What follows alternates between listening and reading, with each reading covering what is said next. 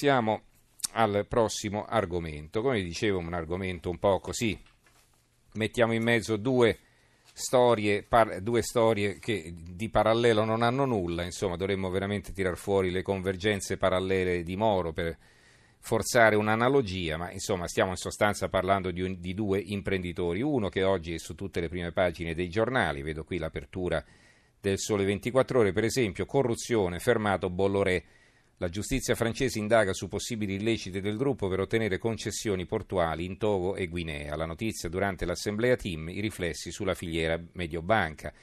Bolloré è un grande imprenditore francese, il patron del gruppo editoriale più importante in Francia, Avas, e eh, comproprietario anche di quote importanti qui in Italia, della, della Telecom, Mediobanca, Generali, Mediaset, insomma, è, è, uno che si dà da fare con la grande finanza. E, eh, metteremo a confronto la sua storia, se mai si può dire una cosa del genere, con quella di Mario Galbusera, eh, un vecchietto di 93 anni che è morto ieri ed era il fondatore dell'omonimo pastificio. Allora, questa ardita analogia o comunque eh, così, eh, diciamo, storia parallela la vogliamo sviscerare in compagnia di Riccardo Tiscini, ordinario di economia aziendale alla Luis di Roma. Professore, buonasera.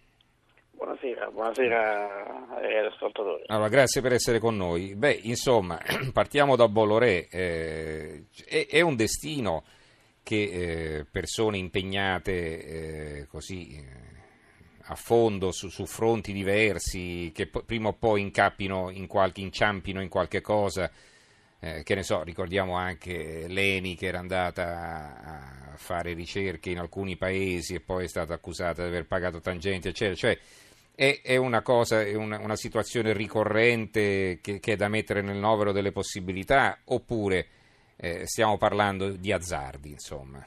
Allora, guardi, un destino inevitabile non lo riterrei mm. ovviamente, eh, però è chiaro che se guardiamo a un certo capitalismo che lavora diciamo, su investimenti su larga scala, su contatti con governi in tutto il mondo, è chiaro che ci sono delle logiche che poi lavorano su, eh, su, una gamma diciamo, di, di, operazioni, adesso io, naturalmente io non, uno legge tutto, conosce quindi le vicende Eni, le vicende Vivendi, Bolloré, però poi bisogna sempre vedere le carte giudiziarie.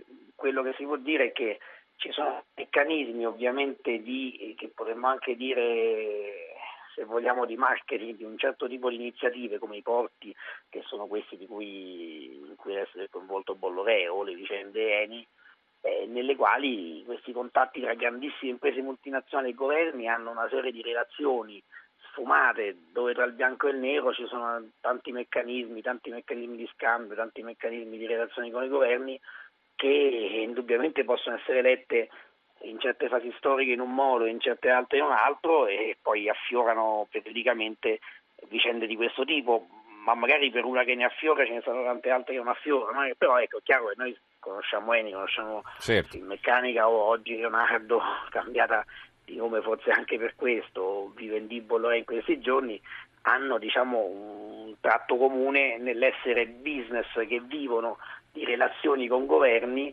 e nell'ambito dei quali molte di queste relazioni possono talvolta essere lette male. Probabilmente ecco, quello che io posso dire che non, non è mai bianca o nero la, la, la, situazione in questi casi qua.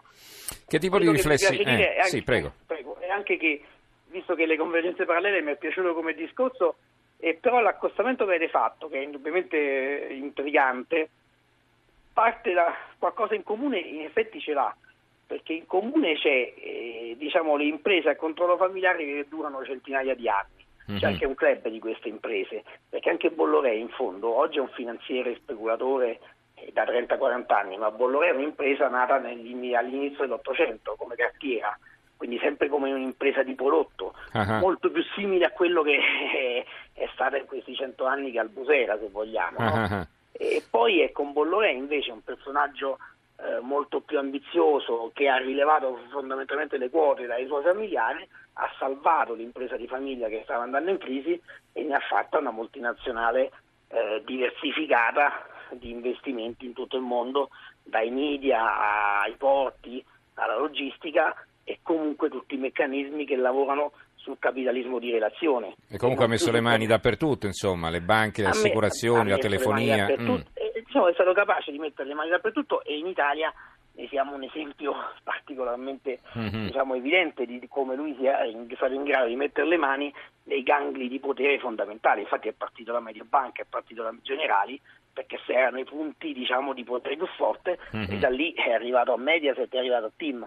Sempre sull'orlo poi diciamo, del, ehm, del confine borderline tra una strategia di business lineare e un qualcosa che può essere illegittimo. Infatti ci sono contenziosi su tutti questi fronti, Mediaset è contenzioso, Team è mhm, contenzioso, mm-hmm. mentre invece dall'altro, dall'altro, lato abbiamo un capitalismo basato sul prodotto, sul lavoro, eh certo. legami col territorio, che, che vive diciamo, in maniera molto più con un profilo basso, ma mm-hmm. che anche questo, e qui è l'unico accostamento che appunto però mi piaceva fare, dura centinaia di anni, però naturalmente mm-hmm. con un modello di business del tutto diverso. Allora, beh, diciamo che Bolloré maneggia, maneggiava e maneggia e maneggerà molto bene i soldi e Galbusera maneggiava molto bene la farina, diciamo, forse era questa la differenza di fondo. Ecco. Certo. ecco. a proposito di Galbusera, no? poi tra l'altro pochi giorni e, fa... E, eh, gli, antenati, gli antenati, insomma, gli antenati. i genitori di Bolloré maneggiavano molto bene la carta. Eh certo, no, dicevo che... Eh,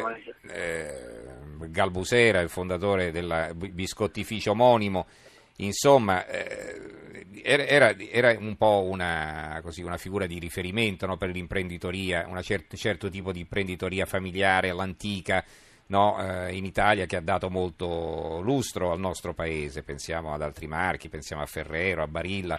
Non ne cito altri perché sono finiti in mano, stra- mano straniere, però insomma eh, ricordo per esempio qualche giorno fa, sempre dalle stesse parti, sempre in Valtellina, è morto Egidio Tarantola Peloni, il signore dell'amaro Braulio che era stato inventato nell'Ottocento. Quindi uno che, che rimane fermo, no? Eh, altri che si evolvono, appunto saltano anche in campi che non sono i loro, come dicevamo prima a Bolloré, e invece eh, altri imprenditori che rimangono fermi nel loro settore, pian piano, piccoli passi, eh, si evolvono, si ingrandiscono e fanno diventare eh, una potenza, no? questo piccolo laboratorio di pasticceria è diventato una potenza a livello internazionale. No? Io la vedrei proprio come il confronto tra il capitalismo di prodotto e il capitalismo di relazione. Mm. Il capitalismo di prodotto molto spesso, noi in Italia di aziende tipo quelle che menzionavo lei ne abbiamo veramente diverse centinaia, da, da Amarelli, ma insomma ce ne sono tantissime, sì. e molto spesso rimangono su una dimensione relativamente piccola perché focalizzate su una gamma di prodotto relativamente limitata, altre volte pur rimanendo focalizzati essenzialmente sul prodotto, eh, sui legami se vogliamo col territorio, sul profilo basso e il lavoro, invece si può anche diventare molto grandi, perché Ferrera è un esempio di una multinazionale che ha dimensioni, voglio dire, che non hanno... Planetarie, come no? Mm quelle di, di Re e del suo gruppo, però rimane un gruppo fondato sul prodotto, cioè le dimensioni planetarie le ha acquisite esportando il proprio prodotto. Invece dall'altro canto abbiamo un capitalismo di relazione dove il punto centrale è stabilire relazioni con i gangli fondamentali del potere per poter poi moltiplicare il business, ma a quel punto in maniera diversificata, cioè non più fondata su una cultura di prodotto specifica, ma a, diciamo, in grado di sfruttare le opportunità di business che mano a mano si, si presentano. Allora abbiamo una telefonata a Mario da Pordenone. Buonasera Mario. Buonasera a lei, Missurante. Prego. Eh, allora, viva il capitalismo di prodotto, perché perlomeno è chiaro, identificabile, uno uh, si può immedesimare in quel, quella, quella, cosa lì specifica. Per dire, la Nutella, Ferrero, l'ha citata lei, di Busera che è stato diciamo, un vanto, un fiore all'occhiello e tuttora cioè, adesso è morto a 90, quanti anni? 93, 94, sì. Perché poi è morto lui ma ci sono i figli e i nipoti. Sì, eh, come no, l'amministratore delegato e il figlio. Mm-hmm. E quindi lunga vita alla Galbusera. Io eh, ho chiesto di intervenire perché essendo un piccolo azionista Telecom io non riesco a capire come oggi per dire il titolo Telecom ha perso il 2%, no? uh-huh. avrebbe dovuto guadagnarlo il 2%, perché se questo con Vivendi comincia a fare i magheggi, e comincia a, a cioè, ci sono subito gli altri alligatori pronti, c'è il fondo Elliott persino lo Stato potrebbe brindare alle difficoltà di Bolloreno, mm-hmm. questo, di questo asso che vuole giocare su tanti tavoli. Quindi viva i capitalisti di prodotto e non questi capitalisti, come diceva il suo ospite, di, di, di, di sistema, perché questi qua prima o poi faranno, eh, la, troveranno una, but, una, buccia di banana e inciamperanno in qualche cosa. Mm-hmm. Capita in effetti, questo, sì. Eh, eh, questo è il mio pensiero. E, concludo poi diciamo, eh, le azioni Telecom, però c'è anche grossa incognita di questo governo che non si riesce a formare. E quindi eh, abbiamo questa altra aspettativa, purtroppo noi azionisti che non sappiamo eh, come andrà a finire anche perché io credo che la borsa andrà giù mm-hmm. se non riescono a fare il governo eh, vabbè. grazie Mario della sua telefonata. Allora professor Ticini a lei le conclusioni insomma, di questa simpatica chiacchierata. Leggo un altro Ma messaggio Antonio da Bologna che scrive Bolloré e Galbusera potrebbero essere due vite parallele di Plutarco ma uno Galbusera faceva i soldi col prodotto mentre l'altro fa i soldi coi soldi e c'è una certa differenza. Prego. Certo eh, direi che il, ciò che caratterizza diciamo, questo che abbiamo chiamato capitalismo di prodotto e che poi è quello che è mancato a Telecom in 20 anni, forse negli ultimi 20-30 anni, 25 anni diciamo, è l'orizzonte strategico di lungo periodo fondato su una stabilità diciamo, proprietaria e di visione. E questo è quello che le famiglie riescono a dare alle imprese quando lavorano alla Galbusera, per capirci. È proprio questo orizzonte di lungo periodo che invece una serie di ondate di investitori con ottica più speculativa come quelli che, hanno, che ha vissuto Telecom purtroppo in questi anni, alla fine non danno un orizzonte tale da poter pianificare investimenti di ampio respiro e da poter sacrificare il rendimento di breve aspettando quello di lungo e alla fine l'azienda ne risulta sfibrata, cioè Telecom era negli anni 90 un fiore all'occhiello, indubbiamente oggi è un'azienda che fatica molto più di quanto dovrebbe ed è, una, ed è diciamo, presente al mondo molto meno di quanto avrebbe potuto, proprio perché ha avuto 3-4 ondate di governance diverse, nessuna delle quali in grado di impostare un piano di investimenti che poi un'azienda tecnologica richiede di lungo mm. periodo. Mi dicono che in estremis c'è un'ultima telefonata, allora Vincenzo da Empoli, mi raccomando la rapidità Vincenzo, buonasera. Buonasera, comunque essendo un argomento dotto vi siete già quasi rispetto tra di voi e vorrei solo evidenziare il fatto che il capitalismo finanziario non produce ricchezza vera e queste sono le situazioni per cui il Milan o, o altri tipi di situazioni, bilanci rosei e gente alla fame. Io ho già finito, intelligenti pauca.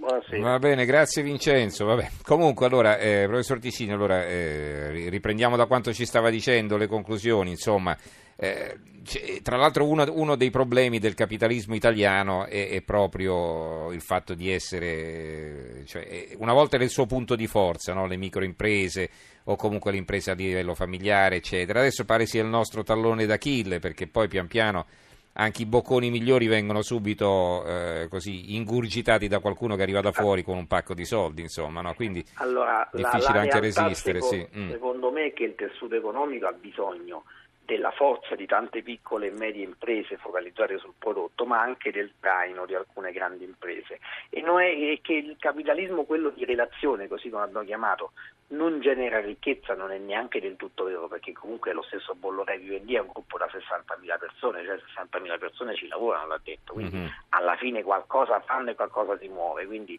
è diverso però l'orizzonte strategico che viene dato alle, alle, imprese e un tessuto economico sano ha bisogno di, t- di, alcune grandi imprese che fanno da traino anche a un tessuto di tante piccole e medie. Purtroppo in Italia oggi abbiamo le piccole e le medie, anche di grandissimo prestigio, di grandissimo valore, mm-hmm. che spesso vengono comprate, ma sono rimaste troppe poche grandi imprese con gangli decisionali in Italia. Questo è un po' il, il, il tallone d'Achille perché le grandi ci vogliono. Sono... Molto interessante. Ringraziamo allora Riccardo Ticini, ordinario di economia aziendale all'Università Luis di Roma. Grazie professore, buonanotte.